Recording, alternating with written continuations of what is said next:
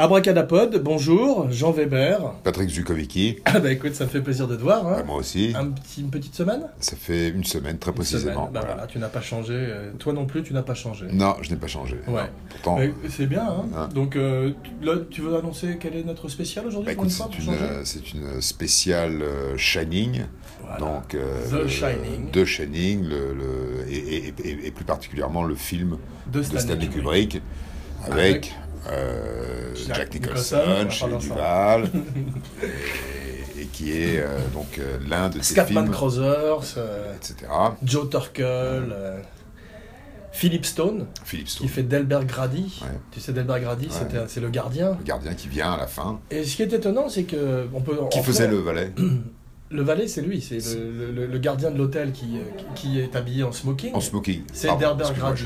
D'ailleurs, on peut euh, commencer directement à entrer dans le gras du sujet. ouais, voilà. Parce qu'en fait, euh, si tu veux, si tu regardes curieusement, Delbert Grady, quand il est présenté au début du film par Ullman, tu sais, Ullman, c'est celui qui interviewe Jackie Nicholson au début Au du début. film, le patron, de le, le gérant de l'hôtel, on va dire, qui lui fait faire un tour de l'hôtel.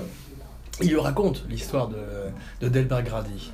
Et c'est très intéressant parce qu'il il la raconte de façon tout à fait euh, détournée, comme, on pourrait, comme, je, comme je te parle là en ce moment, tu vois. Il n'y a pas du tout des, des roulements de tambour, ou à l'extérieur des coups de tonnerre et un orage, tu vois.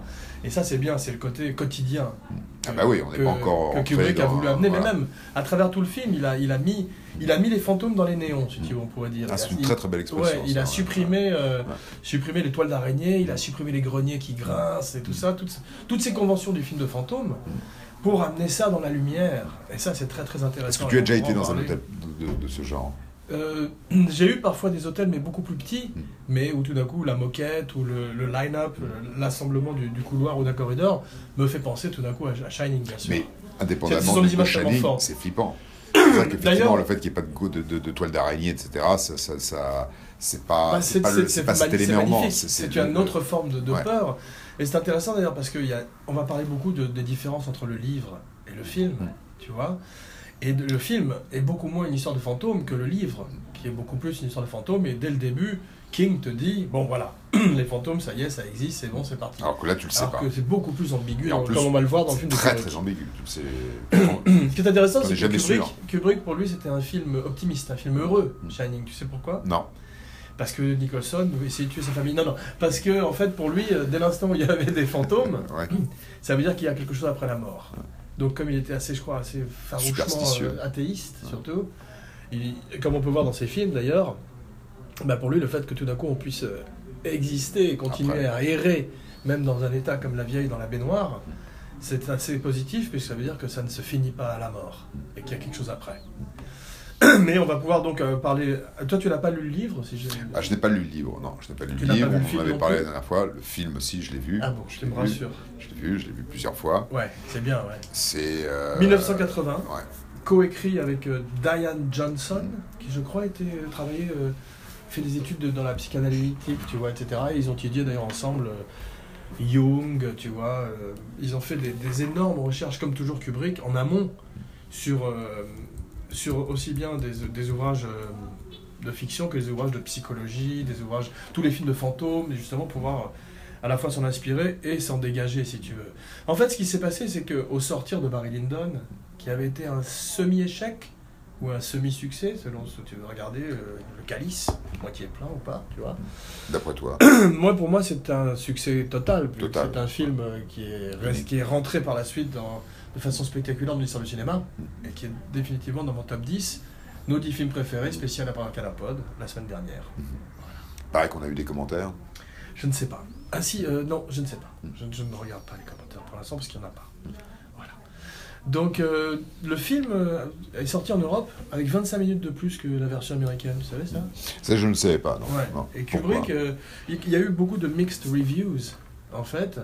Et Kubrick a sorti la, copie des, salles en Amérique après la première semaine d'exclusivité, ce qui est très rare, et a remonté le film. Il a demandé à tous les, tous les exploitants, tous les, propriétaires de salles de, de- de reprendre la copie. Il a dû envoyer ses assistants, tu vois, et tout. Tu peux arrêter ton ordinateur ou je te mets un coup de pied dans les, dans les roustons Voilà, fait. voilà, merci.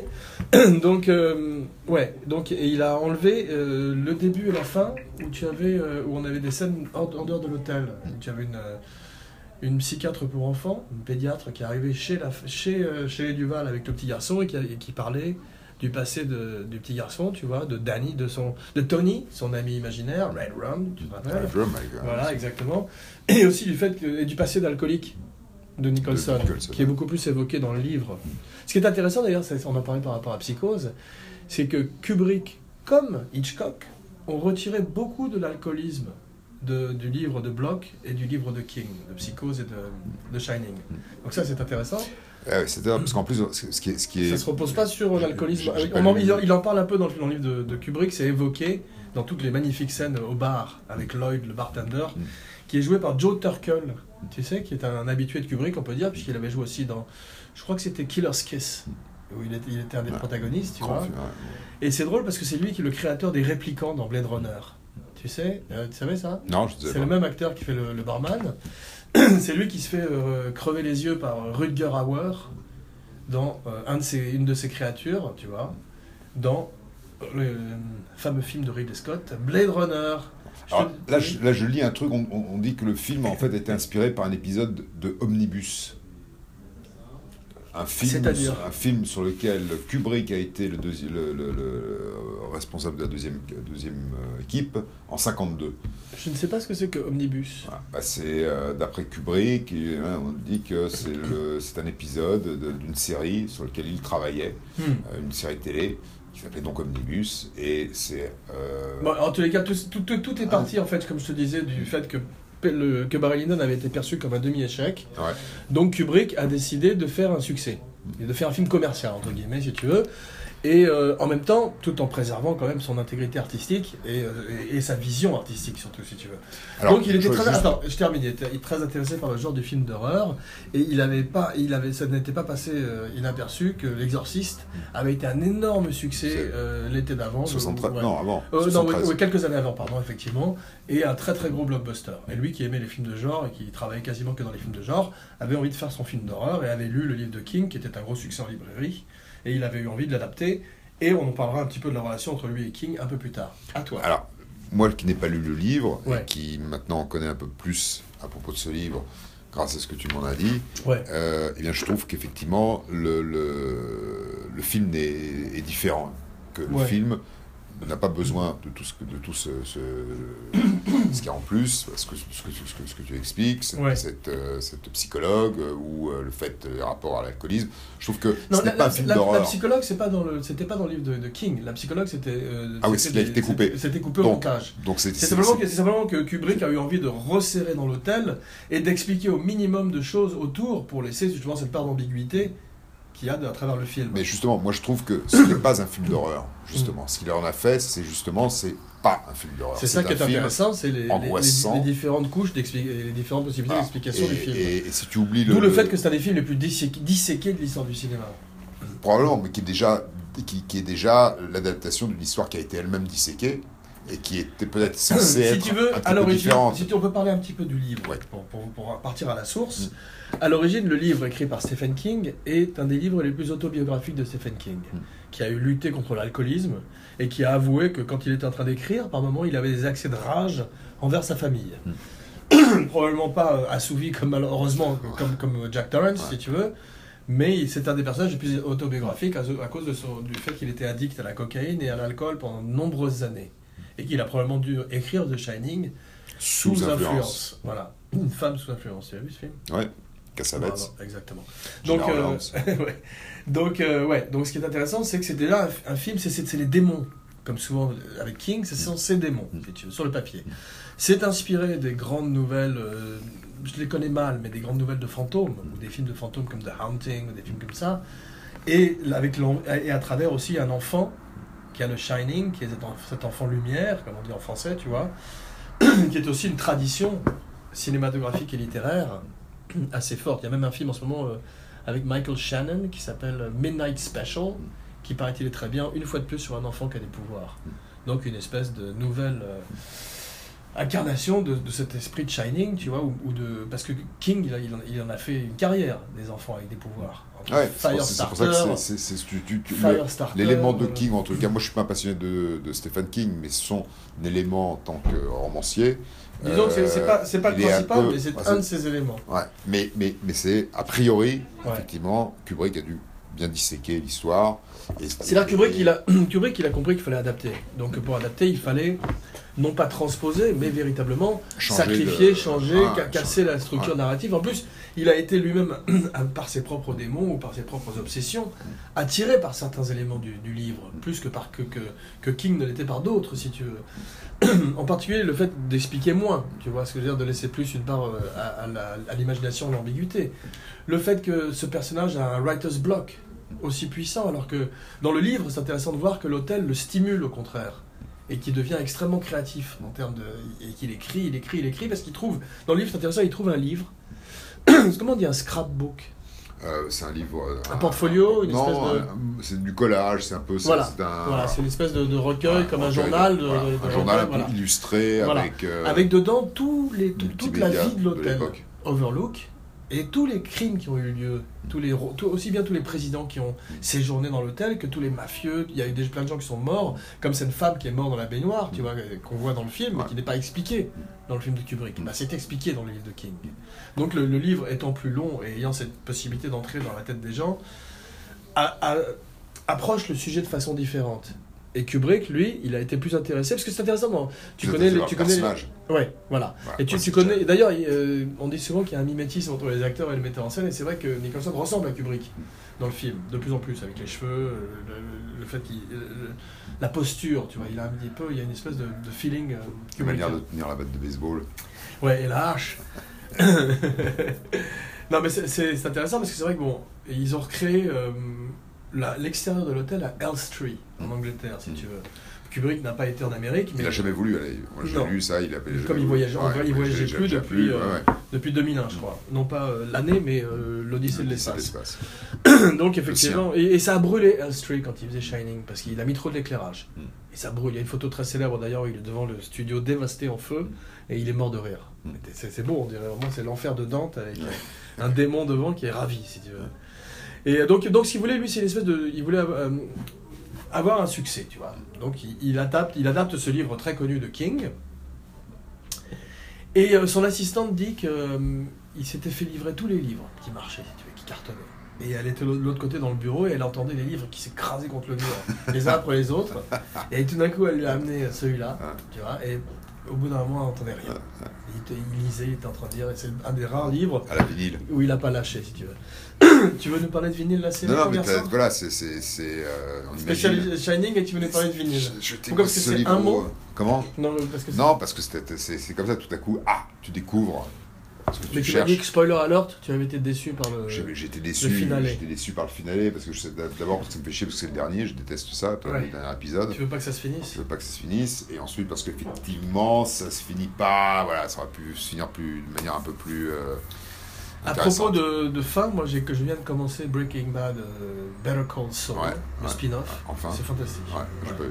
Et euh, Odenkirk, Bob Odenkirk, est fantastique. Le mec qui fait Saul, Mm. Goodman, il est vraiment un très très grand acteur. Donc je le recommande vivement. C'est pas ma recommandation de la semaine, mais c'est une recommandation télévision, pour une fois. Pourquoi pas? Ouais, t'as le droit. Donc euh, l'hôtel Atawani a servi de, de modèle Ouais. à Yosemite, pas très loin de Yosemite, Ouais. pour l'intérieur design et ses motifs indiens, tu vois, euh, très intéressants, qui fait que plein d'historiens d'ailleurs qui se sont penchés sur le film parlent du fait que le film est une lecture aussi sous-jacente du génocide indien ainsi que de l'Holocauste. Parce qu'il y a eu, tu connais le, li- le- le documentaire euh, Chambre 237 Ouais, il a changé la chambre, ils ont changé le numéro de chambre à cause Voilà, de ça. c'est ça, 217. Ouais, exactement. Voilà. Non, dans le livre c'était 217. 217, mais il a. Et c'est mais- devenu 237. 237, ouais. Et ce qui est drôle, c'est que par la suite, la chambre 217 est devenue extrêmement populaire dans l'hôtel. Ouais. Ce qui c'est-à-dire que ça a été l'effet opposé de ce que s'attend- s'attendait l'hôtel. Mais euh, donc, dans, le, dans le documentaire, ils, ex- ils explorent plusieurs euh, théories de conspiration. conspiration tu vois. Ouais. Ouais. Et c'est- le- Et c'est très intéressant. comme pour les euh, Beatles. en même temps que c'est complètement fou, parce que c'est très obsessionnel. Et certaines sont complètement euh, délirantes, comme théorie, si tu veux. Il voit des trucs sur, sur l'or, sur, le, sur donc, comme tu disais, le génocide indien, l'Holocauste, le, le, le, faux départ lunaire, tu sais, le fait que l'enfant un t-shirt avec Apollo 11 et qu'il est fait 2000 ans avant. On disait que Kubrick avait euh, été euh, l'instigateur, comme dans Capricorn One, avait été celui qui avait fait un faux. Faux arrivé sur la Lune. c'est ça, ouais. Donc c'est drôle. Ça, et tout ça a été, a été lu en filigrane dans Shining. Il y a même un site très intéressant qui s'appelle euh, The Overlook, du nom, de l'hôtel, qui est fait par Lee Unkrich, qui est un des mecs de Pixar. Hmm. Et il est complètement obsédé par The Shining. Il a fait un site où tu as tout le même mémorabilia, photos, euh, props, tout ce qui peut euh, être au sujet du film. Donc si ça vous intéresse en tant que fan de King, de Kubrick, ou même de Nicholson, ou du cinéma en général, bah, ça vaut le coup. Alors on dit que c'est euh, Stanley Kubrick qui a tapé à la machine les 500 pages de texte. Je crois pas. Ça fait partie des légendes urbaines qui sont jolies. All work and no play makes Jack a dull boy. Non, ce qui est drôle, c'est qu'ils l'ont traduit, puisqu'on voit les feuilles à l'écran, ils l'ont traduit dans toutes les langues. Mm. Et en français, c'était un tien vaut mieux que deux, tu l'auras. Mais dans toutes les versions, ils ont gardé en général l'original anglais, si tu veux. Mais euh, c'est impressionnant, c'est aussi flippant. Ouais, ça fait peur et c'est pas dans et, c'est drôle parce que la plupart des c'est pas dans La plupart des images iconographiques du film sont des images qui ont été créées par Kubrick et qui sont pas dans le livre. C'est intéressant de voir à quel point effectivement il faut transposer partir d'un médium pour l'emmener dans un autre médium. Et c'est pour ça que c'est une des raisons pour lesquelles King, qui a été écarté du projet assez tôt, a souffert de ça et a toujours pas aimé le film. Et même encore maintenant, il est très tiède. Il en a parlé il y a pas longtemps euh, en épilogue de Doctor Sleep, qui est la suite de Shining qu'il a écrite il y a pas longtemps et que j'ai pas lu, qui je crois n'est pas terrible. D'après les critiques, mais euh, je sais pas, ça fait. On dit qu'il a pas, il a pas lu 10 ans que j'ai pas lu de, de, j'ai pas lu de livre. Il a pas lu le script. Il jamais voulu voir. Bah, c'est pas ça, c'est qu'il a, il a été tenu, comme je te dis, à l'écart et à, juste titre d'ailleurs, parce que en fait, ce qu'a fait euh, Kubrick, c'est qu'il l'a amené dans son univers à lui et dans l'univers du cinéma, c'est visuel, si tu veux. Et ne, serait-ce que par exemple dans le casting de Jack Nicholson, où c'était le premier choix de Kubrick, alors que King voulait un mec comme John Voight ou un mec beaucoup plus normal. Et quand il a, quelques années plus tard, refait The Shining en mini-série à la télé, il a pris un acteur qui s'appelle Steven Weber, je crois. Et c'est nul, parce que ça colle complètement au livre, mais t'as pas la folie, la magie, la grande. Puis Kubrick, il faisait 50, 60, 70 prises, il avait les plus grands euh, chefs opérateurs. encore une fois, le film est, sur, sur, euh, sur, Nicholson. Le film est quand même. C'est-à-dire que tu un acteur, c'est très compliqué de passer à. Je, je, veux bien qu'il n'y ait pas de, de, performance qui puisse pas être revisitée. C'est que de Hamlet à Batman, mais là tout d'un coup tu te dis waouh. Hmm. Compliqué. C'est pas facile. C'est impossible. C'est très compliqué. Parlons de chez Duval. Chez les Duval, bah oui, chez les Duval, elle a été extrêmement coupée au montage. Il paraît qu'elle avait un rôle plus conséquent, mais que euh, d'ailleurs dans le livre, c'est un personnage complètement différent. Autre point de, de désaccord et de haine de King, c'est du fait que le personnage de l'héroïne dans le film, euh, est beaucoup de Wendy Torrance, est beaucoup plus forte et beaucoup plus résiliente, je sais pas comment on dit, que le personnage dans le film, qui est hystérique et qui part tout de suite euh, dans les aigus et en vrille, tu vois. Donc D'ailleurs, ça, a été très difficile. Elle, a été malade physiquement sur le tournage, parce que Kubrick a été très dur avec elle. Et probablement Kubrick, ça n'a pas été non plus la partie la préférée du film, c'est pour ça que ça explique pourquoi il y a des choses qui ont été tournées, qui ont, été écrites dans les premières moutures, où elle était plus présente et plus probablement euh, proéminente dans l'action. Et finalement, à l'arrivée, c'est simplement une espèce de personnage qui crie dans le background, presque, tu vois et elle est beaucoup moins importante. C'est drôle d'ailleurs de voir le changement de focus entre le livre, une fois de plus, et le film, puisque dans le film, dans le livre, le héros, c'est l'enfant. Shining, l'enfant lumière, tu vois. Alors que dans le film, c'est Jack Nicholson. Et ce que n'aimait pas King, c'est que dans le film, Jack Nicholson, le, enfin le personnage de Jack Torrance, arrivé dans, dans l'hôtel, il était fragile parce que c'était un alcoolique, mais c'était un mec qui, qui était sur des, des bonnes rails, tu vois, qui voulait vraiment bien faire. Alors que là, dès le début, il est un peu unhinged, parce que il est déjà un peu déstabilisé, il est déjà un peu décalé, Nicholson, et il a un peu un sarcasme, un peu, tu vois, une espèce de... il, a, il est bizarre dans l'interview déjà. Avec le... D'ailleurs, il faut signaler, et après je te laisserai parler, pour une fois, que euh, j'adore Nicholson quand il est assis face à une figure d'autorité, en scène d'interview. Comme dans Vol de coucou, face au psy au début. Et la femme. comme dans l'interview ça j'adore. Tout d'un coup, il a. Ou même presque comme la serveuse dans euh, Five Easy Peace, on pourrait dire. C'est bon, hein Quand tout d'un coup, il a. Tu sens qu'il y a. On remet en place. Ouais. Tu sens que lui, il n'est pas. Il n'est pas dans, dans, le mouvement, il n'est pas dans, dans, le moule, tu vois, si je peux dire. Je reste poli aujourd'hui, t'as vu? Ouais, Je me suis lavé la bouche avec du savon. Tu Ouais, t'es rasé même. ouais je me suis rasé, je, je, bah, à toi de jouer. Bah écoute, euh, je, moi je vais te parler des scènes qui m'ont fait flipper et que je trouve euh, effectivement euh, remarquables dans, dans ce film. Euh, D'abord la scène dans le labyrinthe à la fin, qui est une scène invraisemblable. Euh, je sais que dans le livre, elle est effectivement différente, c'est Ouais. pas- c'est- c'est pas- c'est pas la- c'est pas- mais c'est une scène super C'est intéressant de, pour, pour deux raisons. et tournée en studio. Exactement. D'où l'utilisation de la Steadicam. Ouais. On peut parler un petit peu de Garrett Brown. ouais, qui a fait un travail prodigieux. Exactement, et c'est marrant parce que je croyais que la première fois que la Steadicam avait été utilisée, c'était dans Rocky, Mm. en 76. Effectivement, c'était Rocky, mais il l'a utilisé également dans Marathon Man Mm. et dans un film qui s'appelle Bound for Glory. Ouais, Tu connais je connais. C'est quoi Marathon Man Non, Bound Bound, for Bound Glory. for Glory. Euh, c'est un film, Ok, t'as oublié donc. Peu un film de guerre. Peut-être, ouais. Toujours est-il que c'était. euh, Non, je sais pas justement, je, je te demandais Ouais. euh, très euh, authentiquement, car je ne sais pas ce que c'est comme film en fait. Mais donc, en fait, ça a été. Ouais, c'est comme ça que ça, ça- Je me suis rendu compte que je n'ai pas enregistré le début de l'émission. Ah. Tu l'as enregistré, vérifie Bah oui, je vérifie. Ok, très bien. Donc attends, je, je fais partir le mien. Ok, voilà. Et donc, ouais, excuse-moi. Et la Steadicam, c'est extra- extraordinaire parce que Gareth Brown dit que Kubrick lui a appris plein de choses sur la Steadicam, notamment le fait qu'il fallait la inverser parce qu'on voyait l'ombre. Tu sais, quand il était au début, la Steadicam était à sa hauteur, et après il l'avait inversée parce qu'au début on voyait l'ombre, et c'est Kubrick qui lui avait signalé. Et c'est vrai qu'aussi bien dans les couloirs de l'hôtel, quand il est derrière le tricycle de l'enfant, énormément, énorme travail de son aussi. Que euh, derrière euh, l'enfant dans le labyrinthe, il ne devait pas laisser de traces, tu vois. Je pense qu'il il était sur, euh, sur échasse probablement, tu vois. C'est extraordinaire comme ce qu'a fait le travail de Gareth Brown, qui est un type très costaud d'ailleurs. Tu as des très belles images dans le labyrinthe de lui avec l'enfant ou de lui avec Kubrick. Et tu as cette espèce de géant avec son appareillage. Et ça a une dimension une presque de conte de fées aussi, tu vois. Il est comme un gardien, comme un protecteur. C'est drôle. Il à Alors- côté de Chewbacca. Bound for Glory, 1976, Ouais. À l'HB. Ah bah écoute, bah, Putain, voilà. c'est quand même. Bah, euh, écoute, euh, je le dis parce que. Voilà, Excusez du peu. respect. Ouais, euh, Excuse-nous. euh, évidemment. on- on a- Et David Carradine. Et David Carradine, ouais. C'est pas bien. Voilà. Mais disons que. Tu l'as vu ou pas, non? Bah non. Ouais. Bah écoute, c'est une, encore une fois de plus, euh, Abracada Lacune, on va Putain, dire. dans les années 30, Ouais, voilà, 76. ouais. Tu sais que la, la, principe- la, photographie, la photographie principale du film a duré plus d'un an. Tu te rends compte? Pour Shining. Pour Shining. Ouais. C'est vraiment. Il faut dire que les acteurs, tout d'un coup, les acteurs se donnent. euh, Tu m'étonnes qu'elle est devenue malade chez, chez les Duval, tu vois. C'est que les acteurs se donnent corps et âme tout d'un coup à un projet et à Kubrick pendant un an de leur vie, tu vois. Combien de temps a duré euh, White, A- A- Eyes Wide Shut? Je sais pas, mais ça aussi, c'est des tournages fleuves. Mm. Puisque Kubrick pouvait arrêter tout d'un coup le film pendant un mois. Mm. Bon, il, a- ah, tournait pas, donc c'est vrai que les acteurs pouvaient partir et faire d'autres choses, je pense.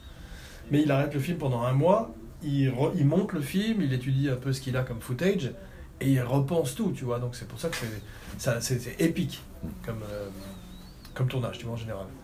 C'est drôle parce que euh, Angelica Houston, qui est ton égérie, ta muse, Muse, on pourrait dire, ouais, en fait, était avec lui à Londres pendant le tournage et euh, ils habitaient tous avec Nicholson qui était épuisé quand il rentrait du tournage. Ouais. Et la sœur d'Angelica qui s'appelle Allegra. Vous savez ça Mhm. Ouais, je sais. J'ai C'est joli. Ouais. Il y avait Nicholson qui était avec Ouais. Angelica et Allegra. Mhm. Sympathique Ouais. On dirait une bande dessinée. L'opening shot du film, Mm. Montana. C'est beau, hein C'est beau. C'est c'est beau. euh, magnifique. Aérienne. Qui a été euh, récupéré, comme je t'ai dit, on, on a récupéré pour la fin de, de- de Blade Runner. Ridley Scott, quand euh, les passages de fin de, de survol Mm. Sont des stock shots de Shining. Parce que Ridley Scott est un grand fan, comme tout le monde, ou presque comme tout le monde. De Kubrick. Bravo, exactement. Qui fait la voix de, de Nicholson dans la version française? Euh, je sais pas. Choisi par Kubrick lui-même, Jean-Louis Trintignant. C'est vrai? Ouais. Ouais. Et la voix de Shelley Duval, Micheline Dax. Choisi, Choisi par, aussi euh, par. ouais. Euh, Non, non, non, non, pas Micheline Dax. là. Mais Trintignant, c'est vrai. tu croyais, heureusement que je t'ai dit non. Non, non, Trintignant, c'est vrai. ouais. Ouais. Et euh, ce qui est drôle, c'est que tu sais qui c'est Léon Vitali? Non. Léon Vitali, c'était l'assistant de Kubrick. Ouais. C'est un des assistants de Kubrick ou l'assistant de Kubrick pendant quelques années. Et c'était lui qui faisait Lord Bullingdon dans Barry Lyndon. Barry Lyndon, Tu vois, le, le, le- le petit qui tire dans la scène du duel, spoiler alerte. Dans la jambe de Barry Lyndon à la fin. Ouais. Le fils de Qui- Marissa Berenson, qui déteste Ouais. Ouais. Tu te rappelles de ça souviens. Voilà. Bah, il est devenu, par la suite, il a plus fait de cinéma parce que lui aussi, il s'est rendu compte qu'il n'aurait pas un meilleur rôle et que Kubrick, c'était. Ça y est, il était arrivé. Il est devenu l'assistant de Kubrick. Et avec sa femme, il est parti à travers les États-Unis et, et il a auditionné 5000 enfants Putain. pour euh, trouver le petit Danny Torrance. Dan Lloyd, Ouais, qui n'a fait qu'un seul film. Danny Lloyd, qui n'a fait qu'un seul film. Et ce qui est intéressant dans la recherche, tu vas voir à quel point il est perfectionniste, Kubrick, c'est que l'axe de recherche était entre Chicago, Denver et Cincinnati. Tu sais pourquoi? Par... Pendant une période non, de 6 mois. Non. Parce qu'en fait, le, à cause du pattern de speech de Shelley Duval et Jack Nicholson, il voulait qu'un enfant ait à peu près la même pattern de speech que ses parents. Ouais. Et, comme- et il a déterminé que l'accent de Nicholson et de Duval se trouvait dans ce triangle de Chicago, Denver et Cincinnati. Incroyable. Et il a cherché un enfant qui aurait à peu près la même sonorité, le même timbre, la même cadence, surtout, de voix. C'est extraordinaire. Ouais, incroyable. Ouais. Et- mais c'est intéressant. D'ailleurs, on l'entend. Ce niveau de perfectionnisme. Je sais pas, moi, je ne savais pas. Je le savais pas, mais peut-être pour un Américain, tu l'entends. C'est comme si d'un coup, tu avais un oh, bonjour mon con. Mm. Si, si tu parlais en marseillais, comme ça, d'un coup, c'était. Ça, ça, ça, ça ferait bizarre quand même. Certains Marseillais extrêmement familiers, t'as vu Ouais. Mm. Ils vont pas être contents, les Marseillais. Ouais.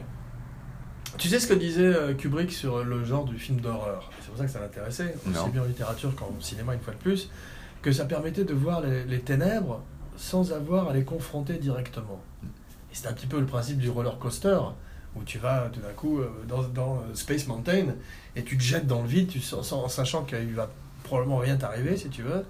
Et ben c'est à peu près la même chose. Et c'est primal, comme la comédie. Et d'ailleurs, on avait fait un spécial film d'horreur où tu as été particulièrement brillant, je me rappelle. Ah oui, c'est Ouais, vrai. on en parle encore dans les légendes. Ouais. Les troubadours Pourtant, chantent je suis encore. pas un, je suis pas un fou. de- Chante encore ta C'est pour ça que ce que j'aime bien dans The Shining, c'est que pour moi, ce n'est pas un film d'horreur. Pour moi, c'est un film sur un malade mental. Sur, qui, euh, sur l'explosion de la cellule de la famille nucléaire traditionnelle?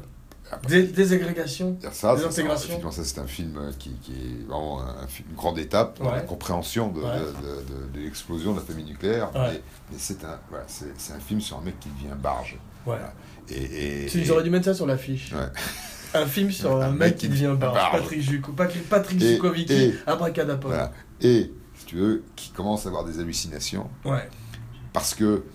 euh, les- voilà. Alors attends, mais laisse-moi te poser une question. Est-ce qu'il y a des fantômes dans le film? Bah, justement, tu te- si tu veux, il n'y a pas. Parce que ce c'est un des débats du film. Ce qui arrive, et ce qui, les, les- les- les- comme euh, voilà, le, le valet qui ouvre la porte du frigidaire, de- Voilà. à un moment donné, c'est. Donc c'est- ce que dit Kubrick. Ouais. Non, parce qu'en fait, ça, on en avait parlé, mais ce que je savais pas, c'est que ça a été confirmé par Kubrick, ça. Il, tu sais qu'il a, il a fait une série d'interviews formidables avec Michel Simon, Mm. et dans une de ces interviews, il avait fait parler longuement du, du Shining, et il a dit qu'effectivement, le passage, le tournant du film, en termes d'occulte et de, de paranormal, c'est le moment où il est dans la chambre froide, et tout d'un coup, Grady, avec qui il, a- il parle un petit peu euh, depuis un petit moment, lui ouvre la porte de l'extérieur. Mm. Simplement, il y a des gens qui disent aussi que ce film est, qui- est raconté par un unreliable narrator. narrator. Tu vois ce que je veux dire? C'est vrai qu'on peut, on peut penser aussi que. Qui, qui raconte cette histoire? Est-ce que c'est dans la tête de Nicholson, effectivement? Si c'est lui, est-ce que ce serait pas sa femme qui lui aurait ouvert et que tout d'un coup il est devenu fou et imaginait que c'était euh, Tu vois, on peut encore pousser le truc ou encore que la porte est tout simplement a toujours été ouverte. Mm.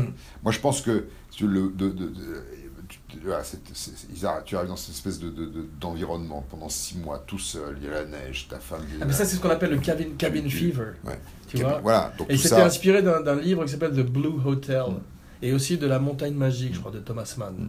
C'était La Montagne Sacrée ou La Je Montagne sais Magique pas, je, je, je, je suis pas un. Magic grand- Mountain, La Montagne Magique de Thomas Mann. Donc, tu te retrouves dans ce. ce- voilà, t'es un écrivain qui ne marche pas forcément bien, t'es alcoolique, euh, tout à coup, t'es dans un environnement, ta femme te rend fou, Ouais. euh, tu deviens barge, euh, tout est possible. Donc après, les hallucinations, le, le- le- le- voilà, la seule qui reste. Non, parce que là, malgré Shelley, Shelley tout- Duval a des hallucinations aussi. C'est elle qui voit le- l'espèce de lord en train de se faire sucer par euh, Bear. Ouais, mais si tu veux, le- le- ça c'est cabin, c'est cabin fever. C'est-à-dire que ça peut. Elle aussi?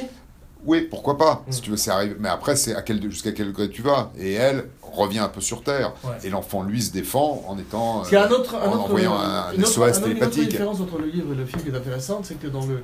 et qui était aussi une de mes théories, bizarrement, avant que je ne le lise, c'est que dans le livre, ils veulent l'enfant. l'hôtel veut l'enfant. Et dans le film, on dirait que l'hôtel veut Jack Torrance plutôt, comme le prouve la photo à la fin, ou, on se rend- ou comme, le, ou comme lui dit Derber Grady dans la fameuse scène des toilettes, qui est la plus, une des plus belles scènes de toilettes du, Ouais. cinéma. Euh, Avec où- les trois où- frères. Ouais, où il lui dit euh, tout d'un coup euh, You've always been the caretaker. Tu as toujours été le gardien. Et on le voit dans la, dans la photo à la fin de 1921. Comment expliques-tu de cette photo, toi? Mon gros ami. Écoute, euh, ouais, c'est c'est comme un peu dans les comme comme comme la- l'album des Beatles euh, Sgt Pepper's où tu avais toujours des indices qui tu as étaient attachés. Euh, tu sais pas exactement pourquoi, comment, ça te permet de, de pouvoir discuter. Tu veux dire que c'est une fin qui est volontairement laissée ouverte et ambiguë pour, euh, moi, je pour pense avoir que- différentes interprétations Moi j'ai choisi de voir ce film euh, d'une certaine manière. Pour moi c'est encore une fois l'histoire d'un mec. Alors bah, pourquoi, est-ce qu'il est dans une photo de 1921 alors mais- mais ça Alors que le film se passe en 80 Peut-être qu'il est complètement. euh, voilà, il, Là c'est surnaturel du coup. ouais, il devient barge. Il Il devient barge et il est dans une photo C'est toi qui es devenu barge. Il, il se voit dans cette photo. C'est Mm. pas forcément. Il y a quand même des, des- des- des- Il se voit dans cette photo. Il y a peut-être des choses qui sont simplement. Mais il se voit pas, il est gelé à la fin. C'est fini. Il est mort. Ah oui, il meurt. Il est mort. Il est mort. Mm. Est-ce qu'il a le droit il, Spoiler alert. il meurt. Mm. Est-ce que avant de mourir, il Mm. est en train de devenir fou Il a des hallucinations. Ouais. Il se voit. Non mais la photo c'est la dernière image du film, c'est un très long travelling avant, Oui. alors, vers le truc, vers la photo. Il y a des gens qui disent comment ça se fait qu'au milieu, alors que la photo trône au milieu de cet hôtel, qui d'ailleurs n'a aucun sens géographique. Kubrick a fait exprès d'en présenter une espèce de labyrinthe aussi labyrinthique que le labyrinthe extérieur, si Ah. tu veux, ce qui est intéressant. Mais euh, donc comment ça se fait que personne n'aurait remarqué cette, euh, Cette- que, c'est lui sur la photo? Mais les gens disent que c'est un peu comme la lettre, euh, je crois que c'est la lettre de Poe, tu sais, qu'on laisse en évidence, et c'est pour ça que les, les policiers ne la trouvent pas. C'est que ce qui, ce qui est aussi évident, finalement, euh, Tu vois passe- pas. Voilà. Ouais. mais, Enfin, euh, toujours est-il que, moi, pour moi, c'est surnaturel, et si tu veux entendre une fois de plus l'explication de Kubrick à Michel Simon, il dit pour lui que c'est la réincarnation. C'est-à-dire qu'il est la réincarnation de, d'un des managers de l'hôtel Qui a déjà été là. de 1921, Ouais. du 4 juillet, qui, oui, mais si tu veux de voir ce Intéressant film- d'ailleurs, excuse-moi de t'interrompre, je, euh, je te laisse parler après. Sur cette photo, c'est que Kubrick n'a pas fait une photo. Il a pris une photo de l'époque dans laquelle il a inséré Jack Nicholson. Parce qu'il a, il a dit que les visages de l'époque étaient très D'ailleurs, on le voit, particuliers. on le voit la Ouais. photo est pas terrible. Non, mais surtout, les visages de l'époque étaient très particuliers. Il disait qu'e- qu'aujourd'hui, effectivement, entre la, la chirurgie esthétique, le truc, les gens ont changé de visage par rapport à 1920. Et elle est magnifique, cette photo. Oui, mais on voit la différence. Regarde sur la page Facebook d'Abracadapod, elle, est, euh, elle est postée. Donc, c'est pour ça que si tu veux, de, de, de, de, euh, Dans ta face, dans ta Facebook. Moi, je préfère rester vraiment Mm. l'histoire de portrait d'un mec qui devient barge, Ouais. qui... euh, Ça, c'est sur l'affiche. On a dit, ça c'est fait. Abracadapod, Patrick Zukovicki, 3 et- étoiles Et, ensuite. Le, le, le, le, le- le côté euh, euh, surnaturel, réincarnation, euh, euh, horreur, les fantômes, tout ça, ouais, t'en as pas besoin. Ouais. C'est drôle parce que Kubrick a sorti le film des- des- pour le recouper, tu vois, parce que le film n'a pas été très bien reçu par les critiques, justement. Et avec le temps, il est devenu un film classique, un film culte. Mais c'est vrai qu'au départ, il a même été, euh, il a gagné le Razzie du pire directeur Ah ouais. pour, euh, pour. Tu te rends compte? À quel point c'est un flip-flop dans la culture et dans l'esprit des gens Maintenant, il n'y a pas un truc qui n'a pas eu sa référence euh, entre les Simpsons ou les trucs comme ça. Tu as toujours une référence de Shining. En particulier les scènes iconographiques comme All Work and No Play ou Red Rum et ces- toutes ces euh, magnifiques euh, séquences créées, créées par Kubrick. Si tu veux. Ah, ne fais pas ça avec ton doigt, tu me fais peur.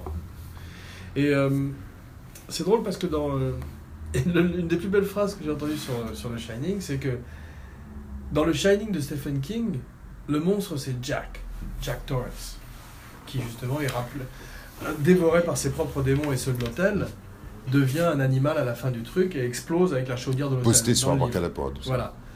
Alors que dans le, il dit alors que dans le, c'est quelqu'un qui a dit ça. euh, Alors que dans le film de Kubrick, le monstre c'est Kubrick.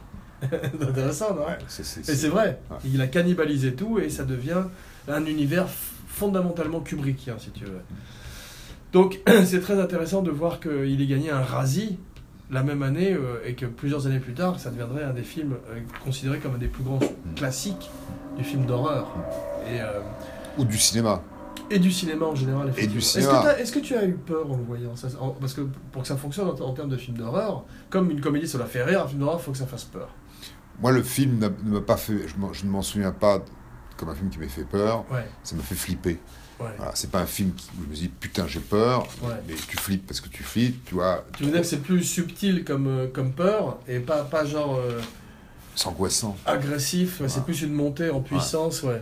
C'est ça, c'est ça qui est vrai, je suis d'accord avec toi, c'est très intéressant c'est- euh, t'as- un mec qui devient barge. Et, et, et, Ce qui est très intéressant, ce qui est très intéressant, c'est que en fait, si tu veux, le livre de King est fondamentalement optimiste, Hmm.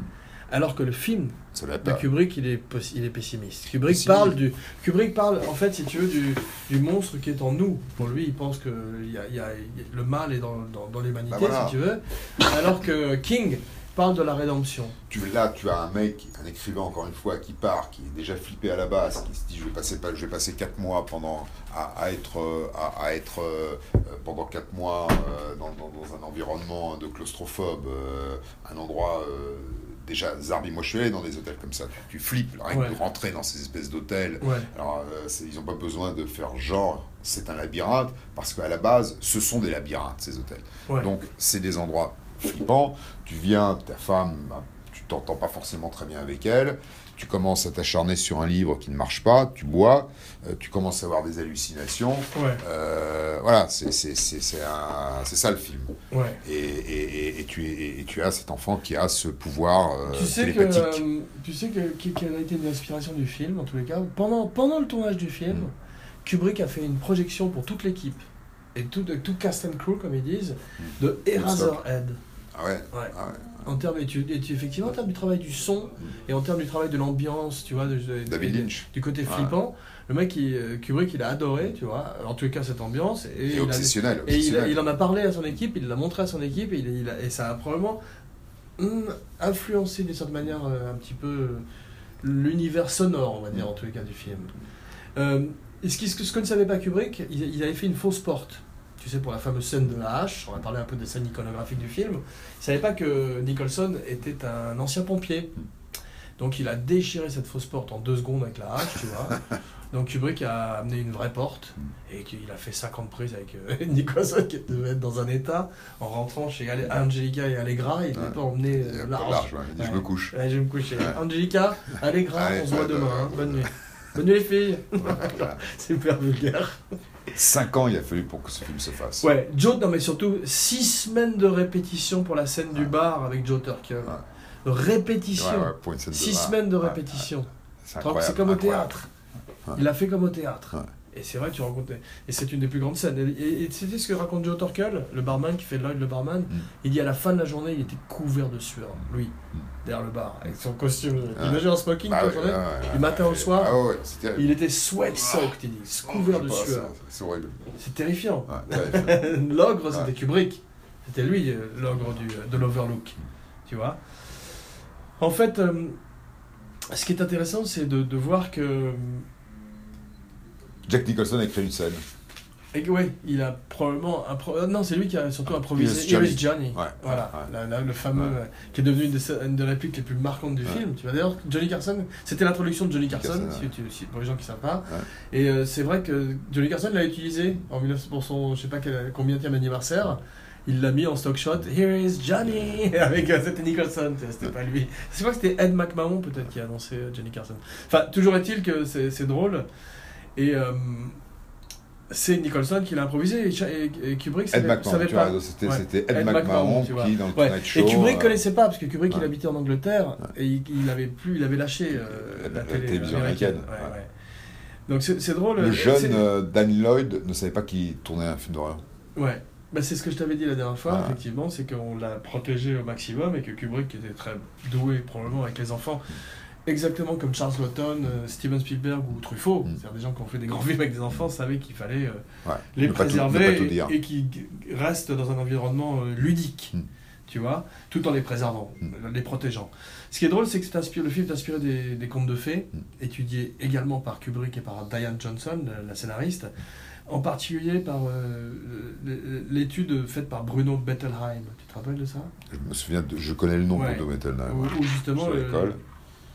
Et, euh, en particulier Hansel et Gretel et les trois petits cochons, Ouais. qu'on retrouve dans la fameuse scène de la hache, tu vois, le huff and puff and bloody Ouais, c'était euh, très drôle. Ce ce que dit Bettelheim, il le dit comme, il le dit comme ça. Il dit Standing for all the asocial, unconscious, devouring powers that must be overcome by a child's ego. C'est drôle.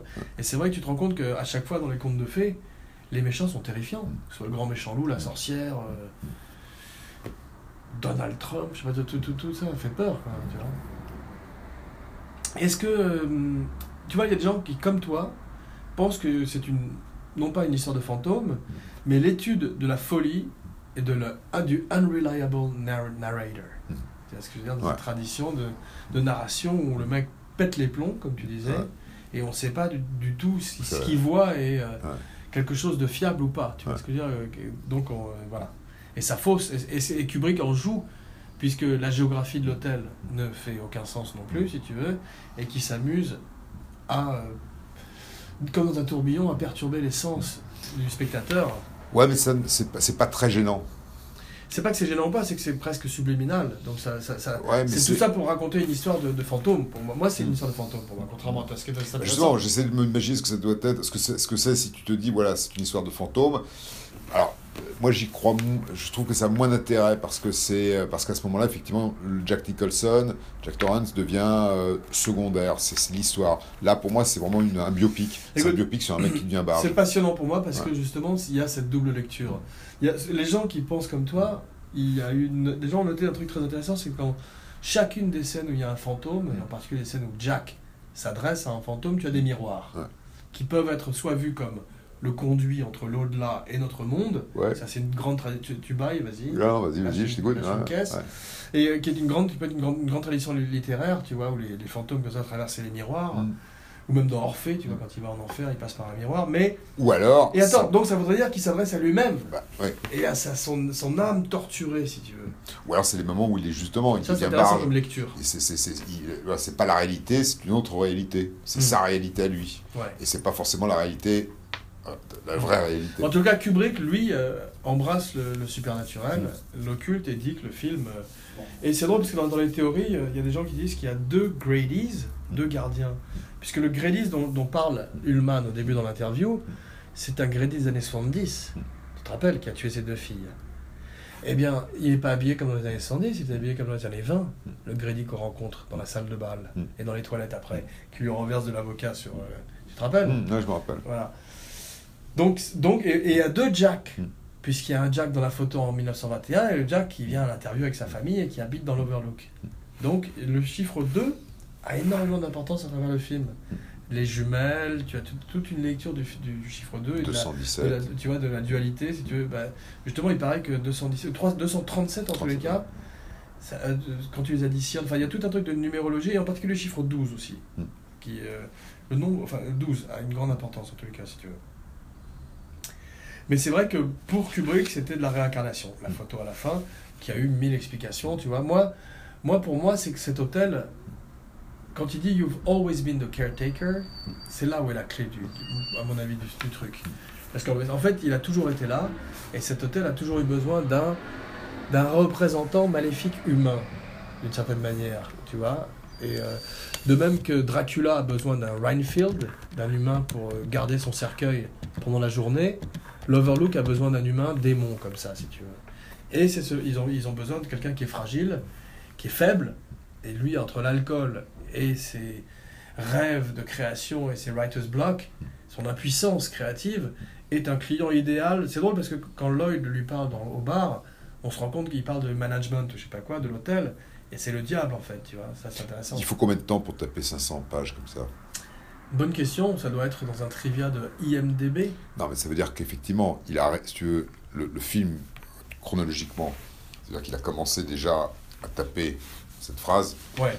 En arrivant. Donc, parce que le, le, le, le, c'est pas, c'est pas une. le- moi, je trouve que le, le timing du film est aussi marqué par justement la taille de ce manuscrit. Ça veut dire que il a mis, voilà, il est, il est, il est. euh, Bah, c'est possible. Parce que ce qui est intéressant, c'est que tu sais, je te parlais du scrap, on parlait de manuscrit et de, il y avait le, tu sais, le scrapbook dont je te parlais de l'hôtel. Il l'a filmé Kubrick et il l'a retiré Mm. parce qu'il voulait pas expliquer justement le fait qu'il était à ce point-là inspiré par les meurtres de l'hôtel, si tu veux. Et euh, Diane Johnson a regretté qu'il ait retiré le scrapbook parce que ça aurait expliqué il dit certaines choses. euh, que- Logique. Voilà. Il y aura une logique Une, une plus de logique dans, Ouais. dans la, dans dans la scénarisation. Elle qui pensait comme une scénariste et lui qui pensait comme. euh, Mais le fait qu'il écrit, voilà, c'est moi je- le fait qu'il écrive Un ces 500 surréaliste. pages, Mm. c'est 500 pages. C'est-à-dire que c'est pas du writer's block. Un writer's block, le mec il écrit pas ou il. Et non, là, c'est de la folie. c'est de la folie. Exactement. Il est pas, c'est pas un. un- Non mais au c'est- début, il au début, fou. il a quand même un writer's block dans le sens où il peut pas écrire. Ouais. D'ailleurs, c'est drôle de penser qu'il y a un film qui est beaucoup moins intéressant dans- avec un mec qui a un writer's block dans un hôtel et des fantômes. C'est euh, d'une certaine manière Barton Fink, Mm. les frères Cohen. Ouais. Tu vois ça? Vrai, absolument. ouais. Il a son writer's block, il devient fou, il est dans cet hôtel aussi, il s'est filmé. C'est à mon avis peut-être un hommage direct à- au Shining et, et un peu moins bon que The Shining, comme souvent. C'est ce qu'on appelle un hommage ou un plagiat, ça, ça dépend de, de quel côté tu te places. Writer's. Ouais, mais en tous les cas, ce qui est intéressant, c'est de voir le- le- les, différentes possibilités de lecture de- du film et toutes les théories qu'il peuvent y avoir autour de, du film, si tu veux, tout- toutes les possibilités innombrables qui fait qu'on en parle encore aujourd'hui et qu'il y a eu toutes sortes de documentaires. Tu, toi, tu avais vu euh, le, le documentaire fait par Viviane Kubrick? Non. qui C'est 30 minutes que tu vois sur le Blu-ray de Shining, Non. Qui s'appelle, je sais pas, pas Visiting the Shining, mais euh, Making the Shining, je crois. Ah, ce qui a fait bosser toute sa et c'est famille fantastique. sur le film. Ouais, parce qu'elle a eu un accès euh, très intime, très privé sur le, sur le film. Et c'est fascinant. Tu regardes, tu vois comme ils travaillent tous comme des fous. Nicholson écrit, tout le monde écrit. Parce que Nicholson annote beaucoup ses scénarios. Il dit que c'est un truc qu'il a pris de Boris Karloff. C'est drôle, hein Avec qui il a travaillé sur Roger, avec Roger Corman sur euh, Ouais, pas- pas crois, ou de- Terror. Pas forcément dans le même environnement de scénario. Non, mais c'est drôle. Non, mais c'est drôle de penser que c'est des- ça l'avait marqué, Ouais. ces grands mythes de l'horreur, tu vois ce que je veux dire. Lui, euh, il rêvait de ça parce que tu vois, il a fait euh, The Shining, où il est un des grands méchants et un des grands personnages du film d'horreur, tu vois. Il a toujours voulu. euh, on sent que c'est quelque chose qu'il aimait quand il était plus jeune aussi, tu vois, que c'est un truc. La série B, il prend pas ça, surtout quand c'est entre, entre, les mains, entre les mains de Kubrick et qu'il va passer un an à faire un film, ça va être spécial à l'arrivée, tu vois ce que je veux dire. Il devait être déjà très fan de Kubrick au départ. Mais ce c'est drôle parce que euh, Kubrick donc est un, est un pessimiste et King est un optimiste. Et euh, on peut dire que Spielberg aussi est un optimiste. Et c'est pour ça que quand ils ont fait AI, tu sais, Artificial Intelligence, il y a aussi deux sensibilités qui ont clashé et qui ont donné un film à l'arrivée qui est un petit peu boiteux. Parce que d'un côté, tu as un peu la noirceur, ou en tout cas cette vision un peu plus euh, réaliste et dure de Kubrick, qui se heurtait à cette vision plus optimiste et pleine d'espoir de, de Spielberg en général, si tu veux. Je parle pas de Schindler's List, mais tu vois, enfin, quoique il y a aussi de l'espoir dans Schindler's List, tu vois. Bah oui. heureusement. mais, euh, Le, le film a été fait. ouais. Mais c'est drôle parce que euh, l'hôtel est dans l'Oregon. Tu vas y aller? Je suis déjà allé dans l'Oregon, mais, Mais pas dans euh, pas dans cet hôtel? Tu Non. vas pas aller prendre la chambre 217 Prendre un bain? Écoute, j'y- j'irai, si tu veux, justement parce que c'est, pour moi, le- c'est un film autour d'un, fou. Ouais. L'environnement, bon, même si c'est flippant, ouais, bah, si j'y vais, ça me ferait pas. ouais, c'est flippant, mais j'irai sans problème. Ça me ferait pas. euh, euh, ça me rendrait pas dingue d'être dans cette ch- chambre-là, euh, Ouais. dans cet hôtel-là, euh, en sachant ce qui a pu s'y passer, tu vois. Hmm. Mais c'est drôle parce que le personnage de, de Jack Torrance, effectivement, je te disais, dans le livre de King, il est beaucoup plus sympathique. Mm. Et, et Kubrick l'a ramené plus proche de Alex d'Orange Mécanique ou de Hal, le- le- le- l'ordinateur de 2001. C'est-à-dire qu'il en a fait un personnage beaucoup plus froid, beaucoup plus. euh, Barge. Pas, pas, pas, dans la, pas connecté avec l'humanité, la vie, tu vois ce que je veux dire, et pétant les plombs, tu vois, effectivement. Ouais, c'est ça qui est intéressant. C'est le fait de. c'est le pétage de plomb. Et, Ce qui est drôle aussi, c'est c'est Tout un- simplement. Une une des choses que, que Kubrick a choisi de faire, c'est de porter l'accent sur le fait que c'était euh, l'hôtel avait été construit sur un Indian Burial Ground, un cimetière indien. Et c'est en fait de ça que viendrait tout les, le, le, le, Le evil, tu vois ce que je veux dire, et les maléfices qui peuvent euh, La porte d'ascenseur. tout d'un coup, effectivement, voilà, euh, qui peuvent tout d'un coup euh, im- imprégner l'hôtel, tu vois, voilà le mot que je Alors justement, ça, voilà, les, les jumeaux. Alors, parce que- attends, excuse-moi, pour terminer, alors que dans le livre, on comprend dans, dans le scrapbook que trouve Jack Torrance Ouais. qu'en fait, ce sont les esprits maléfiques, le mal qui règne dans l'hôtel, à travers tous les, tous les meurtres qui ont pu être commis, ou tous les actes euh, corrompus, le, le vice qui a pu traverser cet hôtel, tu, tu te rends compte que petit à petit, euh, c'est ça qui a imprégné cet hôtel. Hmm. Donc c'est intéressant. ah ouais, La différence entre les deux, si tu veux. Et euh, est-ce que tu as une recommandation pour la semaine? Alors, j'ai une recommandation qui est en fait un documentaire que Ouais. j'ai vu sur HBO qui s'appelle euh, Everything is Copy, Ah. qui est un documentaire euh, sur Nora Ephron. euh, J'en avais entendu parler, ouais. euh, réalisé par son fils, Ouais, qui est également le fils de Carl Bernstein, le journaliste euh, de Watergate. Et C'est Carl Bernstein ou c'est pas il y avait Bob Woodward Ouais. et Carl Bernstein, ils étaient deux, euh, Dustin Hoffman et Robert Redford. Donc lui, c'est le fils de, de Dustin Hoffman dans le film. Dans le et, film. et- et Nora Ephron, c'est une femme incroyable qui Ouais. était également la, donc ça je sais qui, ouais. la scénariste de, de When Harry Met Sally. Et une femme. Donc c'est un documentaire qui est, euh, bon, qui est formidable parce que les gens interviewés sont, sont incroyables. ouais. Une époque aussi qui, qui se termine, donc, Les années... euh, les années 80, les années 70. donc, Ouais. euh, une certaine- Elle est morte, euh, Nora Ephron Elle est morte, ouais, elle est morte Ouais. d'un cancer il n'y a, pas très longtemps. Ouais, Euh, mais elle a été journaliste, elle a été féministe, elle a Mm. été euh, scénariste, non, elle elle est très réalisatrice, reconnue de son vivant aussi, euh, euh, très reconnue bien sûr de son vivant. Ouais. Et pourquoi elle a dit Everything is copy Pourquoi ça s'appelle comme ça En fait, c'est ce que disait sa grand-mère. Hmm. Disait sa grand-mère quand lorsqu'elle lui arrivait un, Ouais. un problème en disant voilà, everything is copy. Donc c'est déjà arrivé, toi. Donc euh, ne, ne Faut pas s'en faire. Faut pas s'en faire. Ok. Mais, mais le film est touchant parce que c'est le fils qui, qui le réalise et qui se met pas vraiment trop en, il se met pas vraiment en avant. Tu vois, Ouais. et et- et c'est marrant de le voir interviewer des, des, des, des personnalités de, de, ces- de cette époque, toujours C'est cool. vivantes, Ouais, dont son père, ouais, euh, Bernstein, ouais. d'accord. Carl Bernstein, c'était Woody Allen Euh, C'était. euh, Dustin Hoffman. Dustin Hoffman. Ouais. Ça aurait été bien si avec Woody Allen, les hommes Ouais. du président. Ah, ça a été, Ça aurait ouais. été plus drôle. Ah, ça a été euh, Woody, Woody Allen et Steve Martin. Ça aurait pu être bien. Donc, bah, très bonne recommandation. Écoute, en tous les cas, à voir. C'est, c'est, c'est, Moi, ça m'intéresse samedi. Moi, j'ai j'ai une recommandation aussi à faire euh, qui est plus dans l'optique de notre sujet du jour, Mhm. Qui est un film de fantôme qui, je trouve, est passé. Je, crois que j'en ai déjà parlé dans une émission précédente, mais je trouve qu'il est passé. Voilà, c'est Casper, le, gentil fantôme, qui était passé malheureusement un petit peu inaperçu à l'époque et qui mérite d'être ramené un peu au devant de la scène. Ah ouais. Non, non, il y a un film que, que j'ai vu il n'y a pas très longtemps et que je trouve est passé un peu inaperçu, c'est euh, Crimson Peak de Guillermo del Toro. Ouais. Et c'est vrai que bon, c'est pas euh, Kubrick non plus, mais chez Guillermo del Toro, il y a cette même obsession du détail et du visuel, si tu veux, et, de, et cette espèce d'univers euh, distinct, tu vois, euh, propre à lui.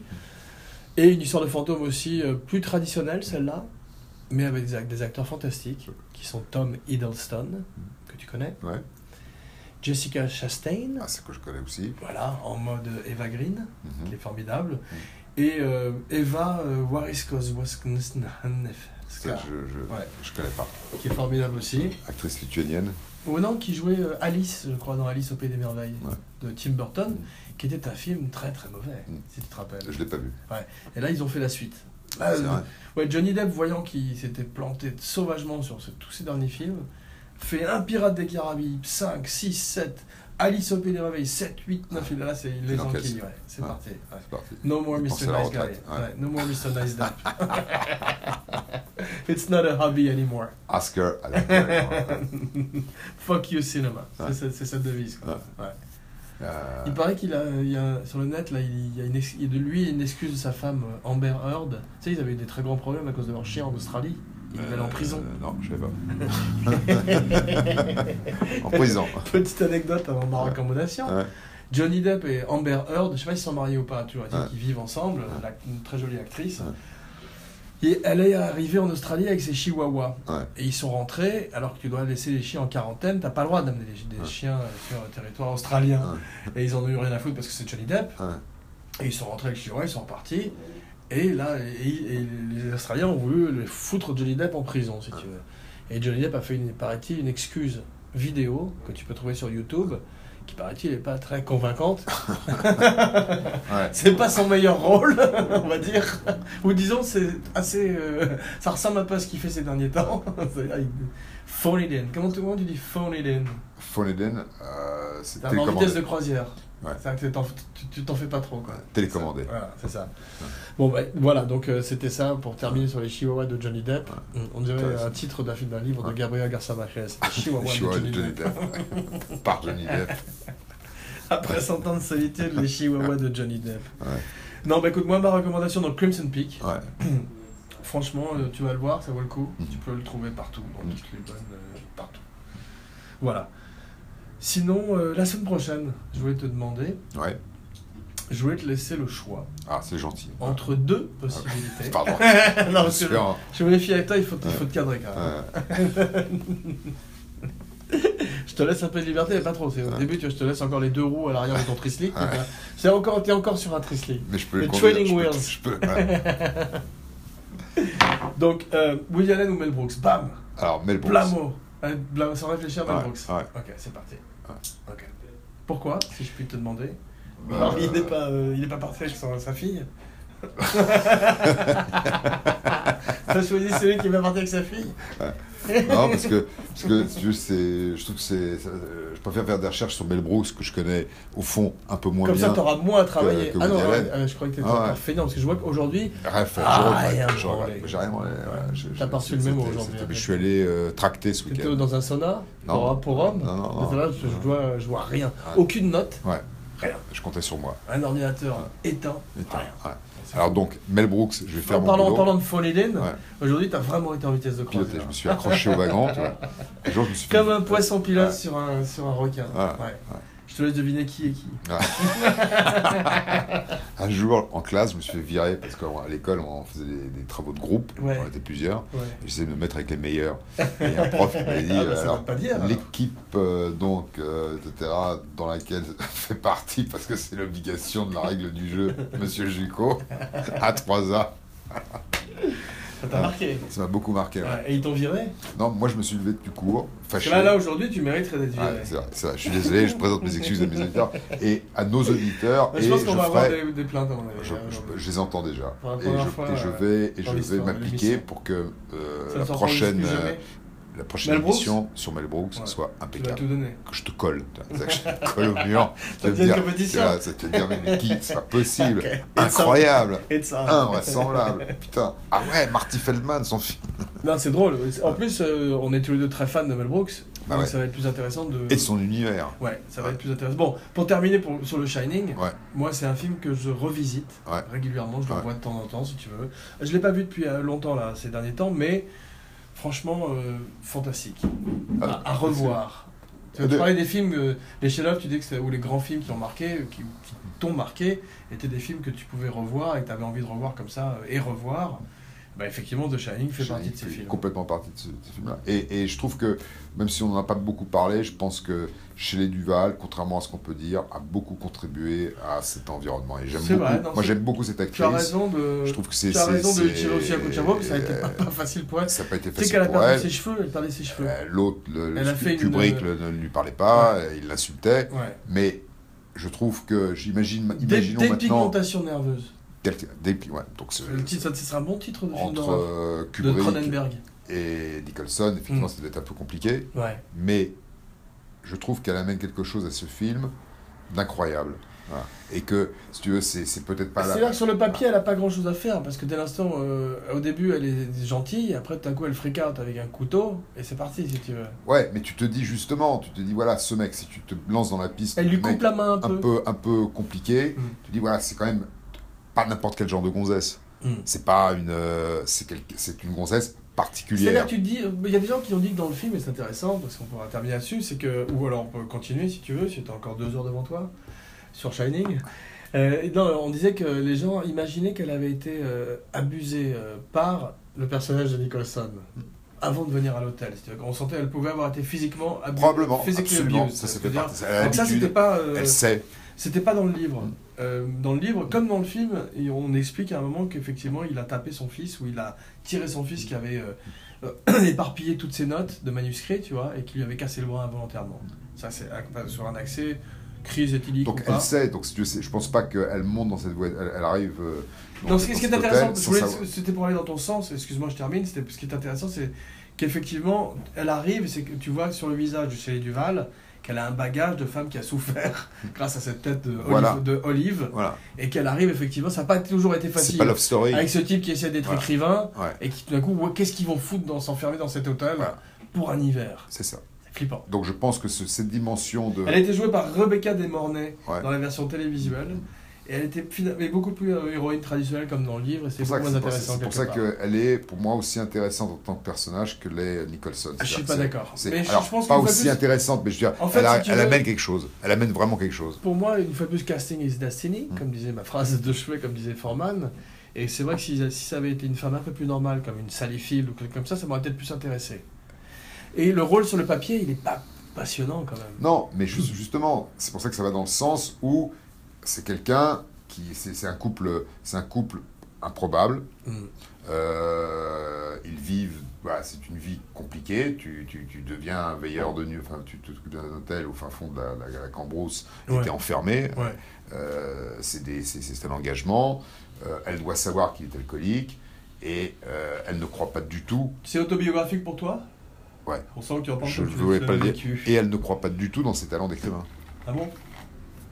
C'est, c'est, elle, est, elle est pas, c'est pas là, c'est pas, elle est pas là à dire, dis-moi qu'est-ce que Non, mais elle le supporte. Si, si, non, elle arrive, elle arrive, elle veut savoir. Et lui, Elle le- pardon. T'as dit le, le, le, le- le bon mot, elle le supporte. Que, ouais, mais elle, Oui, mais dans le sens anglais du terme, c'est-à-dire qu'elle arrive quand même, elle lui demande T'as bien écrit, chérie et tout, et lui dit Tu ne m'interromps jamais quand je suis ici, etc. Ouais, ouais. Quand je. When, when you hear the clickety, il devient fou là. ouais, Ouais. ouais. Donc ça veut dire qu'il y a quand même un rapport qui, qui, qui s'est pas installé euh, du jour au lendemain. Oui, mais tu sens qu'elle est encore, euh, elle, elle est encore encore fan. derrière lui, quoi. Ouais, tu vois, elle est encore euh.